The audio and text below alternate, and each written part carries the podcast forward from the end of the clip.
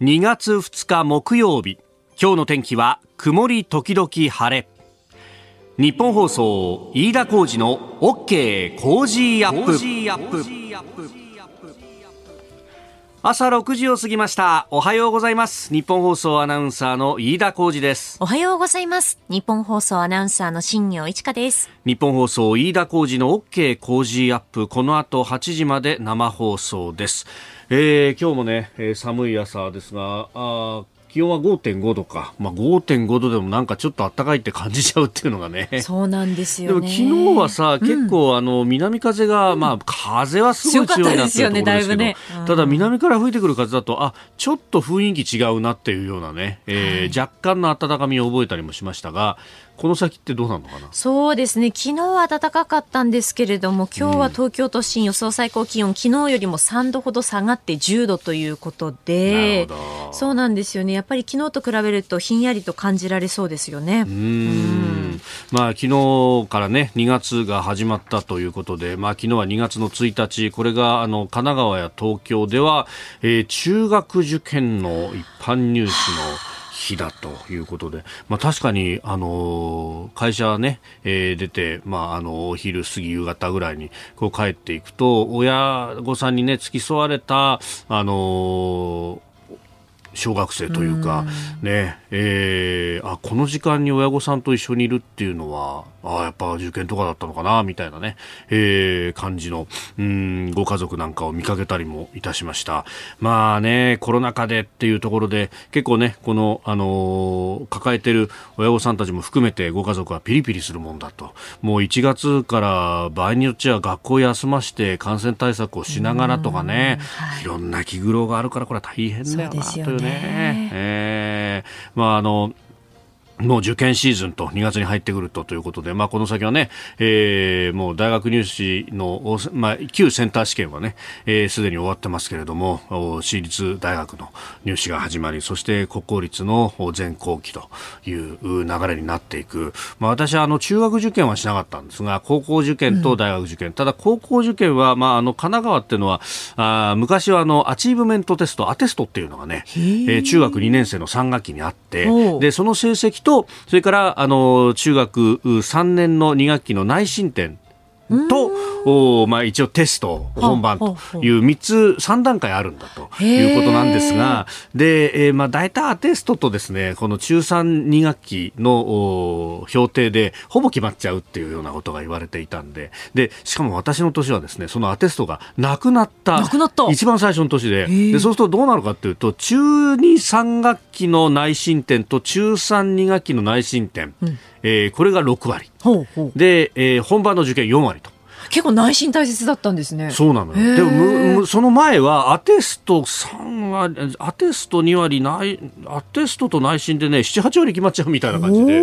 で、それでも、試験でちょっと一発逆転があるぞって言われた年だったんですけど、言われた年だったんですけど、やっぱり制度の一番最初っていうのは、みんな、あの、安全牌というかね、えー、えー、安全コースに、こう、先生方も投げたがるっていうところで、えー、私なんかもトップ校はお前この成績だとちょっと危ないかもしれないからと、2番手にしとけみたいなね、えー、そういう指導がこうあって、だから、まあ、あの、試験の日っていうのは、うん、まあ、大体な、大体なんとかなるだろうぐらいの感じで行ったんですよ。はい、えー、ですんで、まあ、あの、行ってみたらですね、そんなピリピリせずにと。で、しかもあの、これもまた話しましたけれども、大学受験の時もですね、えー、推薦入試で、あの、のほほんとしてたら、あのご加護いただいたもんでですね、えーえー、なんというかそのピリピリムードみたいなものっていうのはうん、まあ、もちろんピリピリしてたとは思うけども、はい、あの人と比べるとどうだったかっていうとちょっと自信のないところがあるんですよね。新業さんどうでした？私はですね小中がエスカレーターで上がったので一応中学に上がるときに試験はあったものの、まあ、そのまま上がり、うん、高校受験大学受験でしたね。高校の時は滑り止め受けてでも、ま、もうあの本命を受けてっていう形だったので結構ピリピリしましたね、うん、高校と大学は。な受験するときは、まあそうだよね、しかも大学受験なんていうと秋田から出てきてっていうね。そう。なんですよ。そうだよね、まあ地方で受けられる試験っていうのもあるけど、やっぱりねこっちに出てきてっていうのは結構ね。ドキドキしますしねやっぱりね。うん。しかもそこで、うん、ね環境も違うし。そうだから滞在しているところの近くの図書館調べてそこで勉強したりとかしてましたね、やっぱりその滞在してるホテルの部屋で勉強ってわけにもいかないしっていう。うん。なんかね図書館の方がこう気持ち的に集中できるような気がして。まあね、えー、なんとなく静かな環境でとかね、えー、あるもんね、そういう周りの環境を整えてみたいなね。観光もせずに。そうそう、観光はする暇なかった。ただ下見で、あの、何日か前にこう、受験する場所行ってみたりとかはしてましたけどね。なるほどね。うん、そっか、本番迷っちゃしょうがないもんね。そうね、今慣れてないのでね。ね そうそう慣れないことするっていうのはね、ちょっとね、プレッシャーになっちゃうもんね。まあ、本当、受験これからっていう方もいらっしゃるると思いますがで電車に関する情報とかもねあるいは天候に関する情報も番組の中でお伝えしていきますけれどもまあなんといっても諦めずに現場行くっていうのは本当大事ですからね、えー、電車が遅れてたりなんかしたらその分繰り下げて別の部屋で受けるとかができたりとか別の日に受けることができたりとかもうとにかくそこで諦めずに行ってみていろいろ話聞くだけでもね、うんうん、えー、いろんなことが見えてきますんでぜひ最後の最後まで頑張っていきましょう。ここが気になるのコーナーです。スタジオ長官各紙が入ってまいりました。まあ、今朝も紙面はバラバラという感じであります。えー、オリンピックに関するね、えー、いわゆる談合というニュースについては、毎日と産経が今日は一面トップです。えー、毎日元次長談合を認める意向、えー、五輪、オリンピックテスト大会電通側もと、えー、それから産経もオリンピック談合電通立憲へ、えー、独占禁止法違反、法人にも責責任東京地検ということで、えー、電通関係者に加えて独占禁止法の両罰規定に基づいて法人としての会社も、えー、立件する方向で検討していることが分かったとうんいうことのようであります。まあ、この辺のね、えー、記事が出ていると。えー、それからあ朝日新聞は航空燃料についてであります。まあ、あのー、結構ね、この CO2 の削減のところで、えー、飛び恥なんて言って、えー、飛行機を使って移動することは環境への負荷をかけているということだから、えー、これを使って移動するのは恥であると。まあ、あの、ヨーロッパだとかアメリカでそういうような話が出てきていて、で、まあ、対抗する形で、えー、航空各社は、うん、バイオ燃料とかをこう混ぜるような形の、えー、持続可能な航空燃料、サフっていうのをね、えー、使おうということをやっております。で、えー、この持続可能な航空燃料の安定調達。今、各国で引き合いが強まっているんで、なかなか調達がしづらいということなんですが、えー、これをですね、国際連携でやっていこうという話のようです。えー、航空エコ燃料確保、国が主導、アメリカなどと連携、民間と共同調達へと。えー、いうことで、アメリカやシンガポールと一緒になって調達をすると。まあ、あの、そうするとね、えー、まあ、規模の経済というか、大口で契約ができるので、まあ、あその分、契約がしやすくなるし、安くなるんじゃないかと。で、それを、各国に、まあ、分けるという形を取ろうとしているということです。まあ、こういうのを使わないと、まあ、あ株主的にも納得されないとかね、まあ、そういうこともあるようでありますが、まあじゃあ飛び恥だなんとかってこれヨーロッパでよく言われるんですけれどもじゃあそれでこう鉄道を使えばっていうことでね、えー、例えばあ夜行列車が最近また増えてきたりとかいろんなことが言われておりますけれどもただじゃあその電気どうやって作ってるのよっていう話をこう遡ってみるとまああ今までであればそれがね太陽光や風力でっていうところでやれてで、えー、さらに安価な天然ガスがロシアから入ってきてでそれで全体の供給を調整して安定させていたっていうのがあるんですがじゃあロシアから入ってこないとなってどうすんのって言ったらドイツは、えー、石炭火力また回すぞみたいな話をしだしていてあれ？言ってることだいぶ違うじゃないですかと。おじゃあ来年の化石賞はドイツが受賞ですか？みたいなね、えー、ご都合主義が見えてくるなというような話もあるわけであります。えー、それから気になる記事というかですね、親と思ったところなんですが、えー、読売新聞に、えー、知り合いの写真が載っておりました。知り合いの写真というかですね、月曜に、え、出ていただいたばっかりなんですが、え、読売新聞重要面文化面です。え、教養としての上級語彙出版、宮崎哲也さん語彙を増やすこと世界の繊細さや複雑性受け取る力の原動力とえー、いうことで、まあ、これはあのね、番組でもおっしゃって、えー、いたところですけれども、まあ、言葉っていうもので、うん、人はその現象であったりとか世界をこう理解すると。逆にあの今こう世界の中でいろんなことが流れていてもそれが言葉によって定義されていなかったら、うん、曖昧模糊としたまんまで理解がされないと。理解がされないものは存在しないのと一緒だと。だから存在があって言葉があるんじゃなくて実は言葉ってものが先にあってそれで存在ってものが規定されるんだと。だから言葉の方が非常にこう豊かな語彙があるとよりきめ細かく世界を理解する。することができるというね、えー、まあちょっと哲学的な話になるんですが、まああのそこの部分というのはこの本を書き起こした、えー、原動力になっていたんだというようなね、えー、話。だから5位の衰退ってものは、えー、日本人が平凡、かなり平凡な思考しかできなくなっている一つの要因は5位の衰退にあると思っていると、まあ、宮崎さんは、えー、このインタビュー記事の中でね、えー、結んでいたりもしますけれども、おと。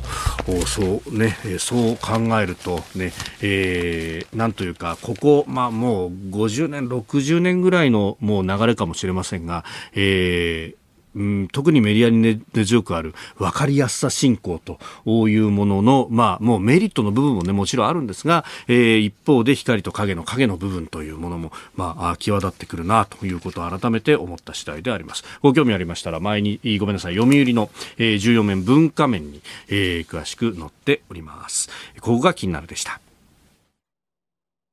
この時間からコメンテーターの方々ご登場。今朝は明治大学教授で経済学者飯田康之さんです。おはようございます。おはようございます。よろしくお願いします。はい。お願いします。さあ、まずは1月が終わったばかりですが、長期国債の買い入れ額、日銀23兆円で月額過去最大というニュースが来ました。はい。で、えー、これについては、はい、現在も行われている長期国債の金利、中でも10年もの国債の利回りというのを、まあ、最大0.5%までで抑えようとしている。はい。この政策が大きく影響していまして、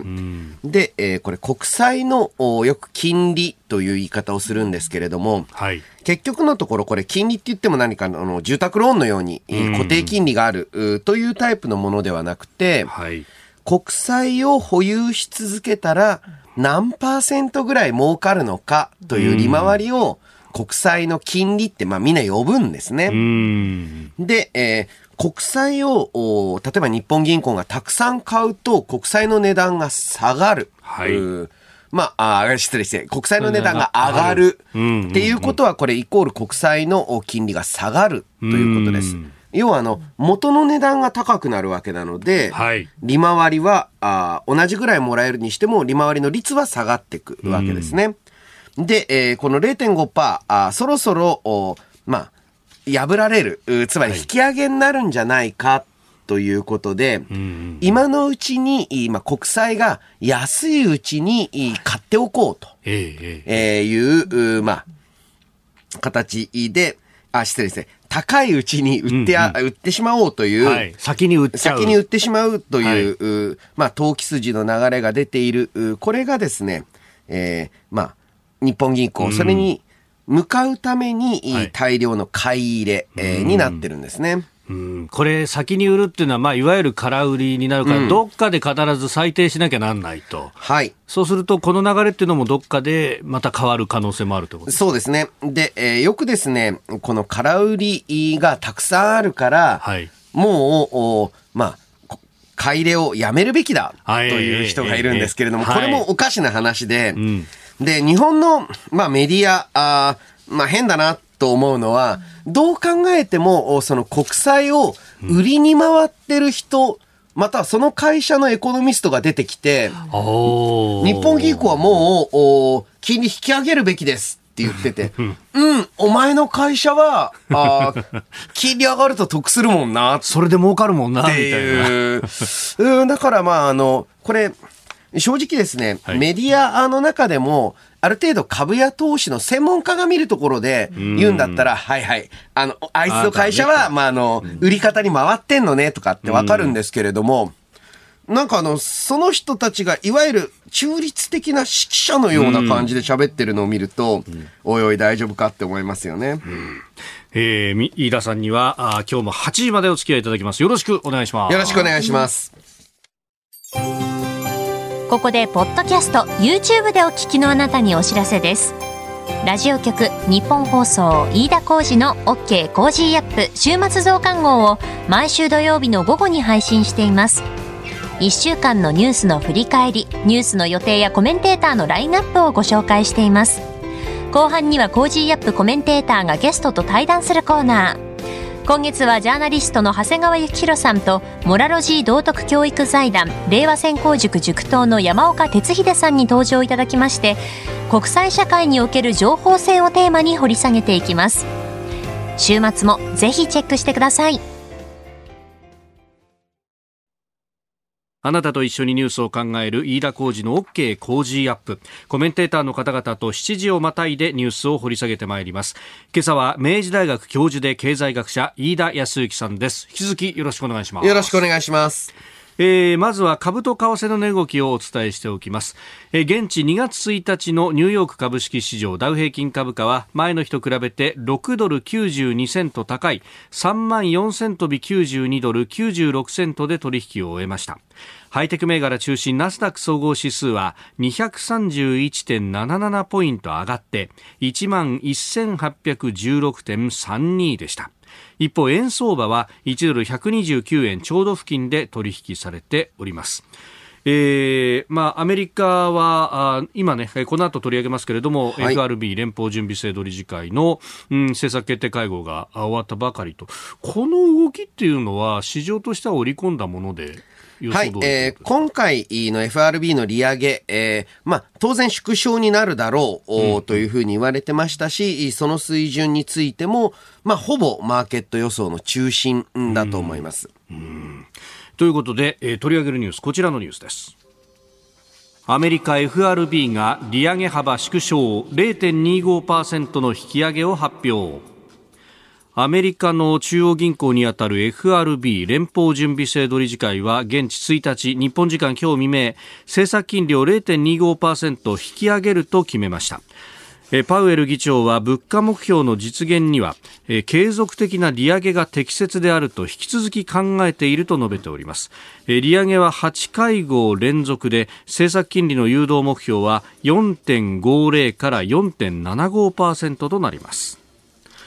えー、連邦公開市場委員会 FOMC の結果が出たということで、はい、市場予想のほぼ中央値と。うん。うん、そうですね、えー、これ、物価の動向に関わってくるんですけれども、はい。えー、アメリカ、えー、物価が高い高い、上がってる上がってると言われてるんですけれども、うんはい、昨年の秋からですね、明確に減速しています。で、えー、それに先立った夏頃には、はい、マネーの量、マネーサプライの伸びが止まり、うん。うんはい、そして下がるようになってきました。おお、市中にまあ流通するというか、うん、お金全体の量あ下がってる。はい。で、え物価っていうのは結局のところ、はい、1万円札で、えー、まあ1、1万ドル、あ、いや、1000ドル札か向こうだったらわかんないね。100ドル札。100ドル札なのか。はい。お札で何が買えるか、えー、物価が上がるってことは、1万円札で買えるものが減るってことですよね。そういうことですよね。で、えー、まあ、それって結局のところ、はい、1万円の価値が下がってるってことじゃないですか。うん、確かに。お金が、マネーがたくさんあれば、お金の価値が下がるインフレですよね。うん。うん、で、逆もまたしかり、えお金が足りなければ、お金の価値が上がる。はい、る。1万円で買えるものが増えるっていうのは、これ、物価が安くなる。ってことなわけです。はい、で、えー、夏頃からアメリカ、マネーの量が減速に転じています。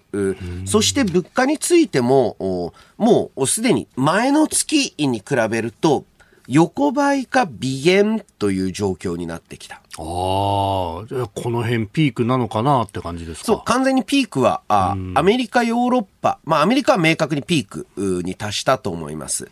で、えー、一方でヨーロッパもそろそろピークをつけつつある状況です。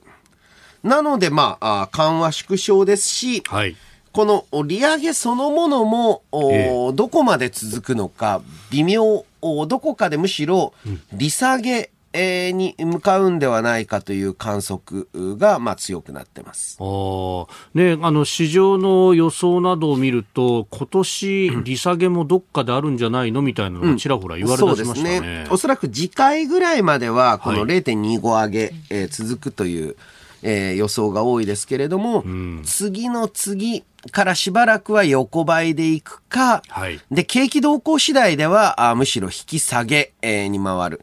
アメリカはですね、この金利の上げ下げ、えーかなり機動的に行う習慣があ強い中銀です。うーんまあそうなってくると、まあ、今までずっとね、ある意味利上げをすることによってブレーキを踏んできたはいアメリカ、さすがにこれ以上踏んだらマジで景気悪くなっちゃうぞっていう、今微妙なところですか？ね。あの、雇用については未だに強く。はい。で、えー一方で住宅についてはまちまちです。えー中古住宅う等で、えーはいまあ、かなり状況が悪くなってるというふうにいう報道がある一方で、えええー住宅着工とかがはい時々なんか月間違えたようにいい数字が出たりするので、へえ。ですからまさに景気がはい。落ちそうなところで、でもまだ強い数字も残ってえーいてなので、えーまあ、これ正直全部の指標が誰もがわかる、こいつは景気悪いってなった時に、はい。えー金融緩和やめても、それちょっともう時すでに遅しになりますから、ん。まあそろそろ先回りをして緩和の縮、あえー引き締めの縮小。で、うーん、年内には多分利下げ、えーという、えー方向性になるんじゃないかと思いますね。うーん。まあ、アメリカの場合はこの住宅の指標っていうのは本当にいい重要だというふうにね、言われますよね。で、これだけ利上げが続いてると、やっぱりローンも組みづらくなってきてるってのはありますか？はい、えー一部、う変動金利ローンについては、あーまあ、速報、まあ、銀行によってともちろん違いますけれども、やはり変動金利のローンが、あーまあ、7%を超えてきてるケースがあると。金利7%って、ちょっと、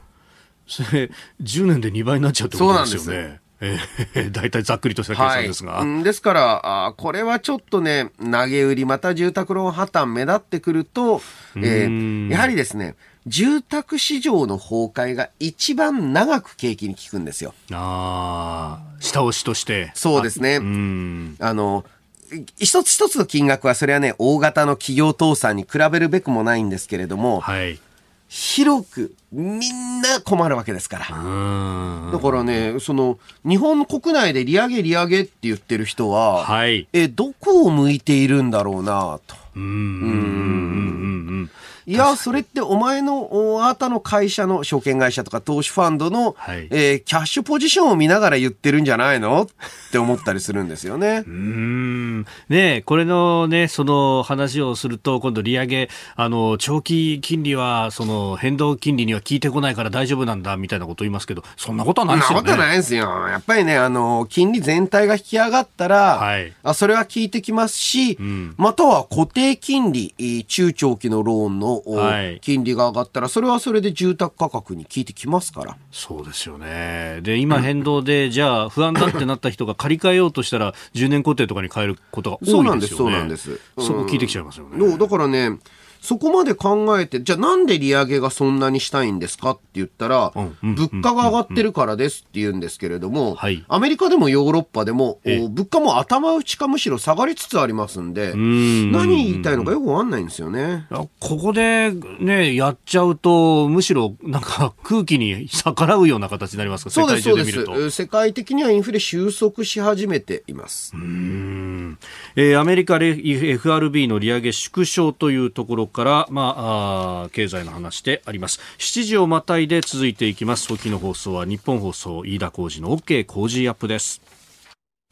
2月2日木曜日、時刻は朝7時を過ぎました。改めまして、おはようございます。日本放送、飯田浩司です。おはようございます。新業一華です。今朝のコメンテーターは、明治大学教授で経済学者、飯田康之さんです。引き続きよろしくお願いします。よろしくお願いします。7時またぎ前半戦で FRB の利上げ縮小というところから、まあ、世界経済で見ても特に先進,、えー先進国ですけれども、えー物価はもう頭打ちから下がりつつあるんじゃないかと言われている、まあ、そんな中で日本では利上げの議論というものがなんかね、えーが財界学会の有志からなる令和国民会議、うん、令和臨調というところも、うん、えー、利上げというか、このね、金融緩和をやめるべきだというようなね、こんなわけわかんないのやってたんですね。いや、令和、令和って言うから、いや、令和新選組、なんか、なんでこんなこと言い出したのって思ったら、ええ。全然違う令和だったっていうね。はい。えあの、まあ、これ非常に古い手法ですよね。古い手法。これあの、学会や財界の有志とかって言ってるんですけど、これはもちろん、はいうん、えー、まあ、どこかの官庁であったり、はい、政党であったり、政府が声をかけて集めるんですね。で、えー、それで、例えばその役所が、はい、えー、言いたいことを言わせて、一つは世の中の反応を見る。で、世の中の反応が悪くなかったら、えー、この学会、政界、財界の有志がこんな提言をしていて素晴らしい提言なのに、なので、えー、採用したいっていうふうに言って、なんか最初からもう例えばまあ単純に言うと何々賞っていうところが言いたいことを言わせて、はい、えそういう有志団体が言ってるので、はい、えー、ぜひね、えー、こういった民間の声を取り入れていきたいと思いますって言って実行するって、まあ昭和とか、はい、平成の初期にはよく見られた手法ですよね。なんかこれ、そういうのってね、それこそガチンコバトルが終わ、やらなくなっちゃった後の経済財政諮問会議の民間議員ペーパーみたいなのと似てますね。あ、そうです、そうです。あのー、こういうの、どこを見ればいいかって言ったら、はい、事務局がどっから主導出てるのか見れば、それで、えー、しまいなので。なるほど。また林長っていう名前がつくとね、それこそ昔の人だと、やっぱり、どこ林長？参考者ご元業の改革とか、うん、改革バインドとか、あと21世紀林長とかなんか、うん、なんかそういうこうね、えー、イメージがありますけど、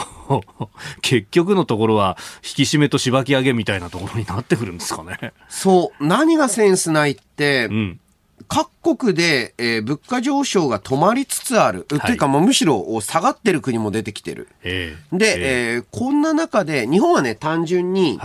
デフレが長く続いたので、物価の立ち上がりが遅かった、ね。しばらく水面下にいたわけですよね。うん、デフレの中だったから。そう。で、各企業も、物価をといいますか、販売価格を上げるという習慣を失われていたので、はい、反応が遅かったですが、うんうんうん、で逆にですね、物価を上げないって反応早いと思いますので、おなるほど。あのまあ、相場収束だと思います、うん。私はこれ4月が大きなポイントだと思っていて、うん、えー、まあ、日本、非常にまあ、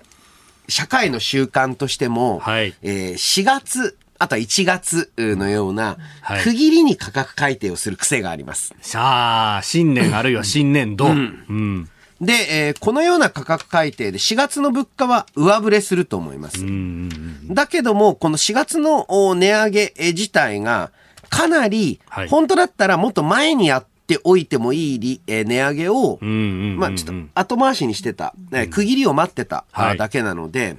本当は5月の、5月、6月の物価動向を見ないといけない。のに、おそらく4月の数字が5月20日に出るんですね。慌てます。はい、ああ、こんなに上がってるっていうふうに。そうそうそう。で、えー、そこで、新体制の日本銀行。はい、そうですね。えー、新体制って一番政治からの影響力が強いんですよ。だって、ね、岸田首相、またはその側近が任命した人なんですから。そうですね。うん。うん、ですから、政治が慌てて、えー、こんな物価上昇じゃ支持率が持たない、えー、利上げしてくれって言って、あいよっていうことになったら、えー、本格的にデフレに回帰することになる。まさにですね、はい、ここ10年、株価上がりました。えー、雇用もだいぶ良くなりました。これを、その以前の、うん、悪夢のおまあ、なんとか政権って言うとね、えー、怒られちゃうんですけれども、その時代に頑張って引っ張り戻そうっていう主張が最近、えー、与党内からあ見られるようになってる気がしますね。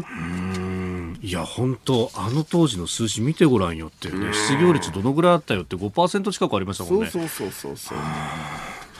7時またぎニュース7時またぎをお送りしてまいりました。おはようニュースネットワーク。東京有楽町日本放送キーステーションに全国のラジオ局21局を結んでお届けいたします時刻は7時11分を過ぎました。おはようございます。日本放送アナウンサーの飯田浩二です。今朝のコメンテーターは明治大学教授で経済学者の飯田康之さん。取り上げるニュースはこちらです。フィリピン法相入管施設の4人の身柄一斉送還目指すと述べる。国内で相次いでいる一連の広域強盗事件をめぐってフィリピンのレムリア司法省は昨日日本が強制送還を要請した容疑者4人について日本側の要望に従い一斉送還を目指すと述べましたまたフィリピンの法務省報道官は一部容疑者の送還の妨げとなっている刑事裁判について今日2日にも取り下げを申し立てると述べております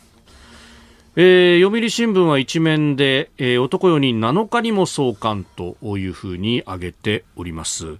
えーねえー、この動きっていうのがなんか急転直下でね、いろいろ、ね、そして、えー、このフィリピンの法制度であったり、はいこの収監、えー、まあ収容所というのがどういう状況なのか、うん、ちょっとやっぱり日本とあまりにも違うんですよね。ねえー、なんかね、あの報道によればですけれども、中では豪勢な生活をしていたんじゃないかとか言われておりますが、まあそのあたりも含めまして、えー、この時間フィリピンの政治を中心に東南アジアの政治外交がご専門、えー、神戸市外国語大学准教授の木場さやさんと電話をつないでお話を伺ってまいります。木場さんおはようございます。はい、おはようございます。よろしくお願いいたします。お願いいたします。さあ、まず、この事件について、容疑者の引き渡しについてなんですけれども、まあ、あの、今後どうなっていくというふうに思われますか？そうですね、あの、これまでも、あの、日本のさまざまな方をその引き渡すようにって言って、あの日本とフィリピンの間で交渉が行われてきたことはあるんですけれども、うんええ、やはりあくまでも向こうの司法のその裁判所の判断ということにはなります。ただ今回あの非常にこうメディアも注目していますし、うん、あの司法大臣まであの発言をするぐらいですので、はい、あの協力のスピードも速くて。あの事実の解明をフィリピン政府もあの協力してくださってるんだろうなと思います。うん。このあたり、その日本の、ね、警察当局とのこうコミュニケーションだとか、あるいは今回の対応の速さというのは、やっぱりこれ、結構ず、長く見てきても得意な例として見られますか？ああのコミュニケーションはいつも非常にスムーズにですね、あの特に大使館に日本大使館に派遣されていらっしゃる伊藤書記官でいらっしゃるですねあの警察庁から来られたアタッシェの方が担当されていますけれども、はい、特にやっぱり今回はあのフィリピン側のメディアも驚くほどその日本側の関心が高いということで。なるほどはい、うんこれ、フィリピンとの間っていうのは、引き渡し条約等々があるというわけではないんですかね？あそうです、それはありません。うん、そうすると、個別具体的に、まあ、ケースバイケースでお互い判断というような形になっていくと。あそうです。うんえー、スタジオにはあ明治大学教授経済学者飯田康之さんもいらっしゃいます。飯田です。よろしくお願いします。まあ、あの、一方で、えこの、今回の犯罪の中で、フィリピンからの、まあ、携帯電話を使った日本国内への指示というのが、まあ、報道されているわけなんですが、これ、こういうことが可能な施設なのか、ちょっと、日本でいうところの拘置所や刑務所とはだいぶ違うものなんですかね？はい。え今回、そのビクタン研究あの、えー、収容所というところはですね、あの刑務所ではなくて入国管理違反の方々、オーバーステイの方々がまあ一時的にあの帰国を待つような使われ方もしているのです。でその場合は、携帯電話やスマホの利用というのはかなりグレーゾーンになっていまして、例えば本国からあのお金を、帰国に必要なお金とかチケットとかを手配してもらうのに必要だっていうような、まあ、そういう言い訳もできますし、あのそれをまあ見逃しているとか、公式にもいや外国人だから特別だよとか、いろんな人がいろんなことを言うので、ちょっと、あのルールがグレーなところはあると思います。なるほど。ね、まあ、あの、昔からあというと失礼なのかもしれませんが、まあ、フィリピンに高飛びするという、まあ、えー、人気映画とかでよく聞くような、あまたはかつてニュースで見たような、あまあ、状況が想像されるんですけれども、まあ、そのフィリピン、うん、で、えー、まあ、日本の犯罪グループが活動するというのは何かやはり理由があるんでしょうか？まあ、そうですね、やはりあの犯罪者の中でも、あこういったその収容施設とか、あるいは刑務所であっても、ちょっとその末端の下級公務員の方々の、まあ、ルール遵守が緩いとかですね、うん、いうのは結構有名な話ですし、うん、そのまあ、公務員の給料自体も低かったりするので、割と賄賂でどうにかなるんじゃないかとか、あるいはその今回はそのもしかしたらですけれども、あのフィリピン人の知人の方々にあの嘘の告発をしてもらって企画あの日本への送還を飛ばしているかもしれないんだっていうような報道もありましたけれども、ど。はい、まあ、フィリピンの方と出会いやすくてそしてフィリピンの方とが、まあ、あの比較的非常に親切でですね、あの特にカラオケで出会った女性たちとかそういった方々と割とあの付き合いやすいっていうそういう事情もあるんじゃないかと思います。一方で先生あの犯罪に関して言うとそのドゥテルテ前大統領の時代に麻薬犯罪に関しては非常に厳しく取り締まるなどなどということも言われました、このあの内部統制というかこう、うん、犯罪に対しての姿勢みたいなものっていうのはどうなんですか？ここのところは変わってきてるんでしょうか？えあのいろいろとその末端の官僚とか公務員に問題があるとはいえ、はい、刑務所のそのガバナンスとかもかなり改善はされてきていると思います。ただ、やはりあの、まあ、環境そもそもそも劣悪であったり、ああの刑務所のキャパに対して犯罪、その収容されている方々が多すぎたりっていう問題は多く起こっています。うんこのまあその組織犯罪であるとかのこうね、えー、下地としてそのフィリピンの国内のこう犯罪組織であったりとかというのは例えばそのマフィア的なものがあったりとかするわけなんですか？それはそうですね、特に麻薬とか、その銃器の関連では、確かにそういった組織犯罪グループはあの各地に存在します。ギャングって言われる方々もいます。うんそういうところが例えば日本の反社会的組織との連携をしたりとかっていうのも見られたりしますか？あそれはあのかかつてからあの見られましたね、うん、でも今回、えーまあ、個別対応の中で、えー、素早い対応ということですけれども今回のフィリピンの対応というのは、やっぱりあの、8日に予定されているマルコス大統領の訪日、そういった外交日程への配慮といったところもあるんでしょうか？そうですね、それは、まあ、なくはないと思います。ただ、この2月に大統領がフィリフィリピンの大統領が日本訪日されるという話はもう年末からずっと調整されてきたし、うん、報道もされてきたことですので、うん、あの必ずしも別にその関係がすごく関係あるっていうわけではないと思いますし、フィリピン政府としては、はい、その政治案件ではないし、逆に大統領の訪日を忖度して司法手続きが歪められるとしたら、その方が国内的には問題でありますので。あの政府としては両国の警察当局、実務家レベルで淡々と解決してほしいんではないかと思います。なるほどでそのせっかくですからマルコス大統領、まあ、あのドゥテルテさんを継いでという形で去年の選挙で、えー、当選されてというところで、うん、あの先に中国も訪問していらっしゃいましたその外交姿勢といいますかこれやっぱドゥテルテ路線のその、まあ、ある意味のこう両方天秤にかけながらっていうのが続いていくんでしょうか？あそうですね、まあ、あの日中を天秤にかけているつもり、あるいは米中を天秤にかけているつもりは実はなくて、本当に中小国で、まだまだ外国からの投資も援助も必要であり、安全保障協力もしたくて、軍のあの近代化もしたいというところなので、まあ、全方位で。日本ともアメリカとも中国ともインドともあるいは EU 諸国とも、あの付き合っていきたいということです。えっと、6月末に就任されてからマルコス大統領はもうあのほとんど毎月のように外遊していて、うん、そこには特に経済官僚とか、はい、あの経済アドバイザーとか財界人を連れて行っていますので、おそらく日本に対しても経済協力とか、はい、あの投資とか、まあ、そういったことをメインであのアジェンダにすることを考えているんだと思います。うんまあ、かつてそのアメリカ軍が駐留していたあところの、まあ、再開発などには日本も結構コミットしているというような報道もありましたけれども、まあ、はい、そういうこうインフラ整備だとかっていうのが主眼になってくるんですか？そうですね。あの空港、それから高速道路とか鉄道とかそういったインフラへの投資ももちろんそうです。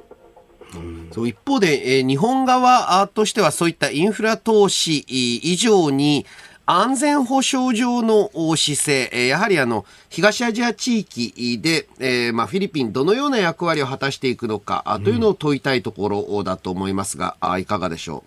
う？はい、おっしゃる通りだと思います。ちょうど昨年の4月に初めての外務防衛当局のあの大臣会合、2プラス2をフィリピンと初めてやりまして、その時にかなりこれからあのいろいろな協力を進化させていくっていう方向性で合意されていますので、その路線で。ええ、あの2月の訪日、来日中の訪日の時にはきっと、あの具体的なものが表示される。今朝のコメンテーターは明治大学教授で経済学者飯田康之さんです。引き続きよろしくお願いします。よろしくお願いします。続いて教えてニュースキーワードです年収130万円の壁。岸田総理大臣は昨日の衆議院予算委員会で女性の就労抑制につながっているとされる年収130万円の壁について制度を見直すどんな対応ができるのか幅広く対応策を検討すると述べました。まあ、130万円年収超えちゃうと扶養家族の対象外となると、はい、でパートで働く奥さんなどが、まあ、大体対象となりますけど、おここで、えー、打ち止めしちゃうというところだそうです、うん、そうですね、えーまあ、個別の家計、えー、としてはこの130万円超えると、うん、まあ、一つは旦那さんがあ、まあ、会社勤めだと家族手当が受け入れあの受けられなくなり。ああなるほどで、えー、扶養控除、うん、税制面で不利で、うん、で、なんだったら、あ年金、はい、えー払わなきゃいけなくなる。えー、それはまあそれ以上働かないですよね。で、そしてそのせいで、現場では困ったことが起きています。はい、えー、例えば、賃金、えー、まあ人手不足だから上げようとか、または最低賃金が上がったから、あ当然まあ、えー、法律に従って賃金を上げたら、はいえー、人が集まらない。ええ、つまりは、あ今まで働いてた人が、それだとこの壁を超えるので、うん、むしろちょっと働く時間を抑えます。あれ？人手不足だから給料を上げたのに、はい、えー、人手がもっと足りなくなるっていう事態が起きかねない。ね、これ非常にね、非合理的なシステムなんですよね。はい、うんだからこれをこう、うん、壁を取っ払うのか、どうするのかっていうところ。まあ単純に言うと私はこんなもう即時廃止だと思ってるんですけれども。基礎工場かなんかに一本化しちゃうそうですね。うん、で、えー、そもそもこの130万円というのに何の根拠もないんですよ。あ、そうなんですね。ないんですか、これ。はい、あの、まあ、ある意味では、ええ、その扶養であったり、専業主婦でも、まあ、多少、ちょっと働いたり、ちょっと手伝って収入発生しちゃうこともあるよね、と。うん。収入が発生したら即不要打ち切りっていうのは、かつて、えー、正社員専業主婦というのが一般的な働き方だった時代には、そのちょっと稼いだらいきなり不要ダメは、ちょっといくらなんでもひどいでしょうと。なので、えー、バッファーを持たせましたあということで、はい、でそれが今やあ共働き共稼ぎが、はい、えー、主流になってきたときに、なぜこんなものが残ってるのか。あで、えー、現代、えー、旦那さんだけが働いて、専業主婦、はい、本当の意味で全く働かない専業主婦ですって、うんうん、ど、どんなお金持ちですかと。うん。だったら、そんなあお家であれば、はい、あむしろその、扶養控除がどうのこうのっていう支援いらないでしょ。うん。ちょっとね、なんで残ってるのか不思議なんですよね。うん。まあね、これによってその世帯収入が増えていけばね、うん、えー、まあこの、まあ、賃上げと相まって、うん、えー、えー、物価が上がっても耐えられるということになってますもんね。で、えー、まあ、今あ、いきなり取っ払うと、うんうん、その、今、130万円前後で働いている方、あの、手取りが減るという問題ありますが、えー、必ず工程表を書いて、えー、早期になくならないといけない変な仕組みです。うんお送りしております OK 工事アップ。お相手、私、日本放送アナウンサー、飯田工事と、新業一華がお送りしています。今朝のコメンテーターは、明治大学教授で経済学者、飯田康之さんです。引き続き、よろしくお願いします。よろしくお願いします。続いて、ここだけニューススクープアップです。この時間、最後のニュースを、スクープアップ新型コロナの雇用調整助成金の特例制度が終了。新型コロナウイルスの感染流行で従業員を休ませた企業に対し休業手当の一部を補填する雇用調整助成金いわゆる雇調金の特例制度がおととい1月31日1月いっぱいで終了しました感染拡大以降支給した額は累計で6兆2000億円を超え雇用保険財政は積立金から3兆円以上を借り入れる状況となっております。はいこの特例制度、はい、えー、まあ、まさにコロナに対応した、えー、雇用ショック、うん、急激な失業増を抑えるために始まった制度なんですけれども、はい、まあ、まさに現在ですと、まあ、その歴史的な使命を終えた、うん、ということだと思うんですね。はい。で、どういう特例かというと、ええ、まあ、あの、普段だったら8000円ちょいのを、まあ、休業をさせた指示した企業への補助金というのを、うん、まあ、かなり高く、まあ、1万、一時期1万5千円まで上げていたと。はいまあ、これはもうやめましょうということですよね。うん。まあ、あの当時は本当激変というところがあったので、こういう支えが必要だったと。で、えー、一方で現在ですと、有効求人倍率も、うん。はい。まあ、1.3に近づいています。これは職探しをしている一人、人、一人に対して、平均で1.3件募集がある。っていう状況ですから、まあ、あの、この雇調金で、えー、雇用、あ、雇用調整助成金で、えー、雇用を守るっていうよりももう今人手不足で企業が困ってますっていう方が、はい、えー、まあ重要な局面にはなってますよね。うん。まあ失業率も2.6%と、ね、年平均でですもんね。そうなんです。さらに、もう一つ、業界によっては、はい、こ宿泊飲食サービスだと、人が集まらないと。人手不足というよりも、だって国の都合、はい、えー、ね、知事の都合で、いきなり営業できなくなったり、えー、なんだったらね、自治体によっては、積極的に知事が、うん、飲食店があ何か悪い仕事であるかのように攻撃を毎日繰り返してた、はい、えー、そんなね、えー、党もあるみたいなんです。あのーはい。えー、で、裁判にそう、そういう状況だと、うん、やろうって思わないですよね。これから頑張って料理人になろう、えー、ホテルのサービスマンになろうって。だから、あ結局、宿泊客が戻っても、はい、就業者を戻せないんです。したってね、お客さんの数をこなせなくなっちゃうそうなんです。なかなか問題ですし、そういう状況ですから、はい、えー、まあ、調整の助成金っていう、まあ、時期ではないと。そしてもう一つ、こういった補助金って、はい、高級化させてはいけないんです。はい、そうすると、長く続けば長く続くほど、うん、まあ、あの、上手なハックと言いますか、はい、えー、上手な補助金の吸い方っていうのを考え出すやつが出るんですよ。で、もちろん中には違法なものを、はい、例えばたくさん補助金を受けて、えー、えー、まあ、不正な経理で、はい、えー、自分のポッケに入れるみたいな、それはもう完全に悪いですけれども、うんうん、そうじゃなくて、はい、法律には違反しない上手な補助金の吸い方っていうのを、みんなで考え始めちゃうんですね。ですからこういう制度ってのはやっぱり向上化してはいけない。いいと思います。うん、まあ特にこういうね、えー、激変というか社会的なショックの中でできてきたものっていうのは、うん、きちっとやめ時はやめないといけない。そうです、そうです。うん、で、えー、これからまあ、雇用をどうやって回復していくか、あという時に、えかつてのようにとにかく何でもいいから仕事を、うん、まあ、作れば、はい、みんな失業して困ってるからその仕事によって、えー、まあ、あの職を得ることができる。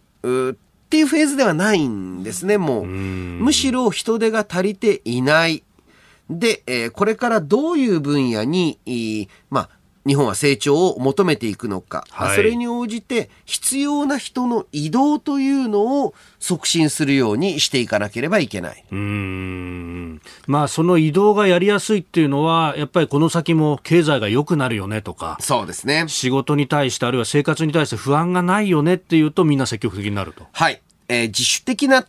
転職うというのは、景気が良く、良くなれば増えて、はい。景気が悪い時にん転職しようって思わないですよね。リスク取ろうっていうよりはここで我慢しようとなん。か今の仕事をって思う。だからこそ景気が良いので、まあ働きたい人は働く。またはですね、えーその給料だけではなくて、えーはいやりたい仕事であったり、うん。または楽な仕事。んことは、あのうん、気持ち的に、体力的に自分に合っている仕事。おこういう方向に人々が、だって動くと。うん。適材適所が最も社会的にも効率的なんです。それを促進するために、えむしろですね、はい。え雇用を守るう女性えから、どうやって移動を、まあ、転職を促進する税制、とかに持っていくのか、がポイントだと思いますね。まあ、そこへ来て、やっぱりね、さっきの話で金融政策がどうなるとか、ひょっとしたらこれからデフレになまた戻るのかみたいな話って、そこも阻害しちゃいますよね。そうなんです。うで、実際のところ、おまあ、日本、このコロナ禍でも税収はどんどん伸びてるじゃないですか。確かにそうですよね。で、やっぱり景気の回復っていうのが、実は遠回りなようでいって、財政の立て直しにも一番効くし、うん。で、景気が良くなる。GDP が上がれば、えその中から防衛費であり、社会保障費っていうのも捻出しやすくなっていく。うんうんう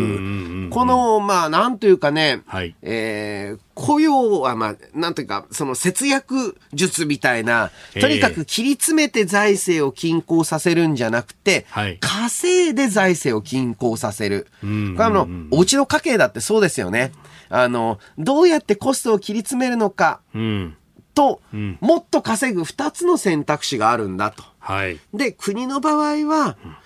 節約するってことは、他の誰かの売り上げを減らす、奪うってことですから、うん国の場合は何と言っても、もっと稼げるから、あーバランスする。こっちに持っていく。それを目指さないとお意味がないと思うんです。えースクープアップのゾーン、まあ、雇用調整助成金の特例制度、まあ、コロナ体制からのおポストコロナというところのお経済のお話をいただきました。このコーナー含めて、ポッドキャスト、YouTube、 radiko、タイムフリーでも配信していきます。番組ホームページをご覧ください。あなたと一緒に作る朝のニュース番組飯田浩二の OK コージーアップ日本放送の放送エリア外でお聞きのあなたそして海外でお聞きのあなた。今朝もポッドキャスト YouTube でご愛聴いただきましてありがとうございました。飯田浩司の OK Cozy up。東京有楽町ニッポン放送で月曜日から金曜日朝6時から8時まで生放送でお送りしています。番組ホームページでは登場いただくコメンテーターのラインナップや放送内容の原稿化された記事など情報盛りだくさんです。